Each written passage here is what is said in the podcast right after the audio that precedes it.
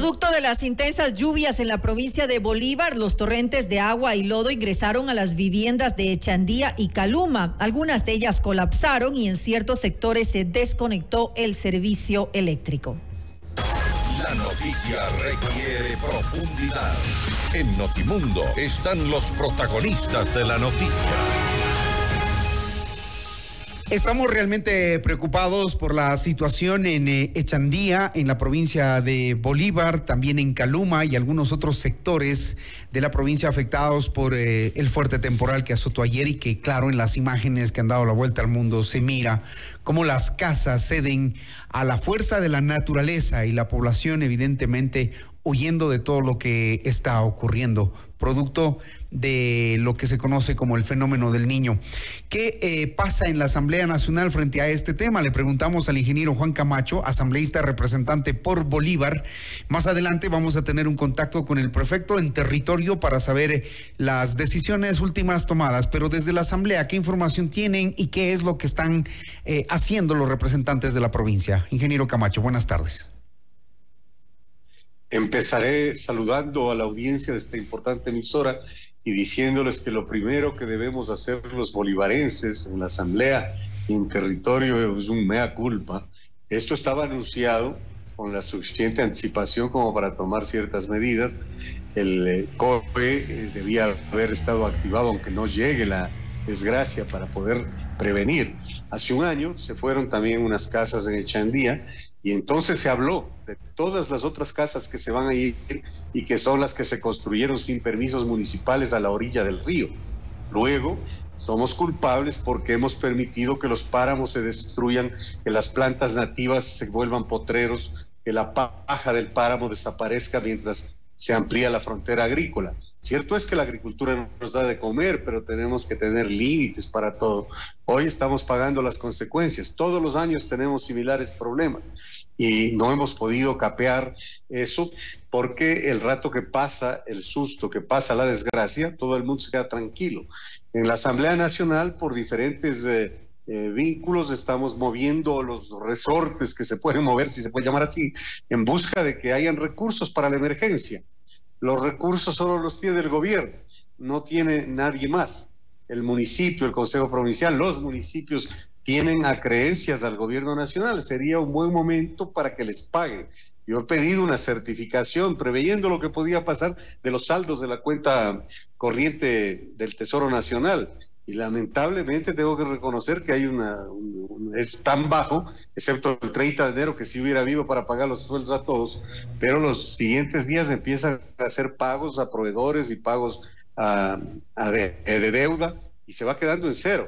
Entonces, muy difícil en este momento, inclusive, que el Estado pueda ayudar. Solo de Telimbela, que es una parroquia del cantón Chimbo, donde hay también tragedia, y que es una parroquia donde hay una concesión gigantesca minera, hay una demanda de tres retroexcavadoras urgentes para poder limpiar los lechos de los ríos y que no se hagan represas que luego estallen como lo que pasa en otros lados. Es decir, hace menos de un mes en Echeandía murieron dos personas porque se destapó una represa de estas y estaban ellas haciendo un trabajo universitario.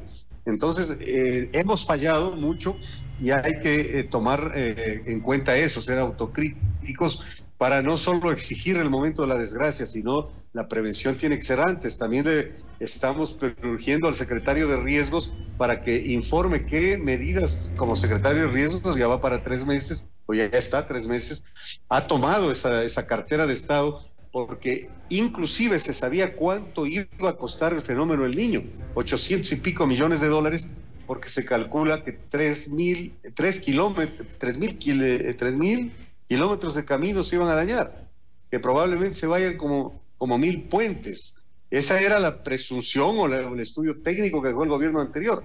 Ahora, ¿qué es lo que podemos hacer frente a esto? Simplemente trabajar de nuevo cuando las condiciones permitan. Por ejemplo, la energía eléctrica no pudo restablecerse ayer en toda la noche en la zona de desgracia de Chandía, porque la lluvia no permite y tampoco la empresa del CENEL tiene los equipos adecuados para poder proteger a sus trabajadores y para poder llegar a los puntos donde se revientan los transformadores y, se, y por eso se va el, la energía eléctrica.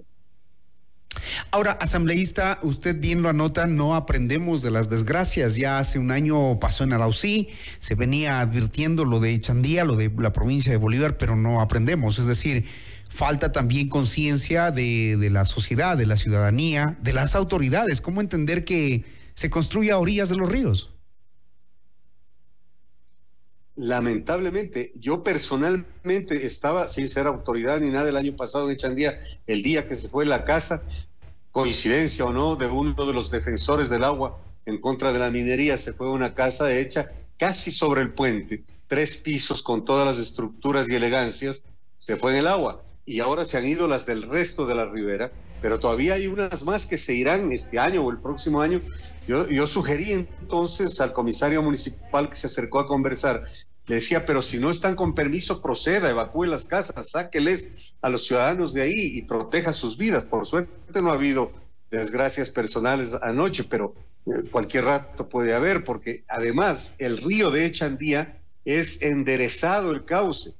Cuando tiene estas fuerzas que, que viene con la naturaleza, es posible que quiera recuperar la, la vía natural del cauce del río y algún rato se sale por medio pueblo y así la tragedia será completa. Este es el río Soloma, el que vemos en las imágenes, ¿no? Es el río Soloma el que trae la, la, la creciente. Sí. ¿Dónde nace? ¿Cómo se compone? Oriéntenos un poco sobre la situación eh, geográfica e hidrográfica los, del río. Los... de los cerros de las cordilleras de Guaranda, de Simiatu, de Salinas, Salinas muy conocido, viene, viene arrastrando, eh, erosionando todo el, todo el recorrido, generalmente empieza a salirse antes de llegar a Echeandía, pero claro, el rato que llega a Echeandía, que es una parte plana, viniendo desde el cerro, la fuerza que acarrea el agua es sumamente poderosa.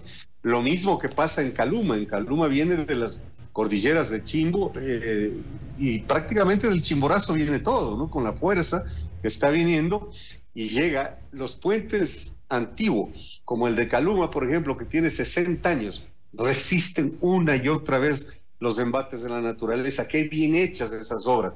Los puentes modernos se van en los primeros eh, aguajes, por ejemplo el de Echeandía está en peligro. Ayer había unas tomas también que se está metiendo el agua atrás de los muros que no han estado lo suficientemente amplios como para proteger de esta, de esta fuerza que tiene la naturaleza.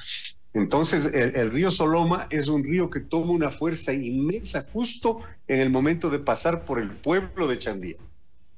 Es decir, eh, a su criterio y de la información que usted ha recibido, el peligro todavía no ha pasado.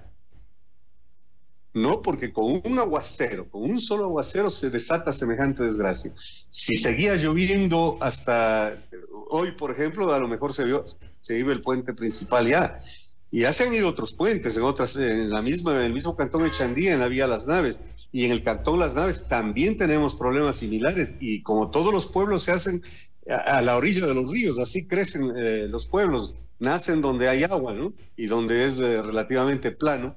Entonces todos tienen el mismo riesgo de que en un rato determinado se salgan los ríos como se han salido y vayan haciendo los destrozos que hacen. Pero en, en Las Naves, en Caluma, por ejemplo, hay menos casas en las, en las orillas. Sin embargo, en Caluma, también sin permisos, hay construcciones inclusive de turismo que se fueron hace dos años y las han vuelto a hacer y parece que tampoco sacaron permisos.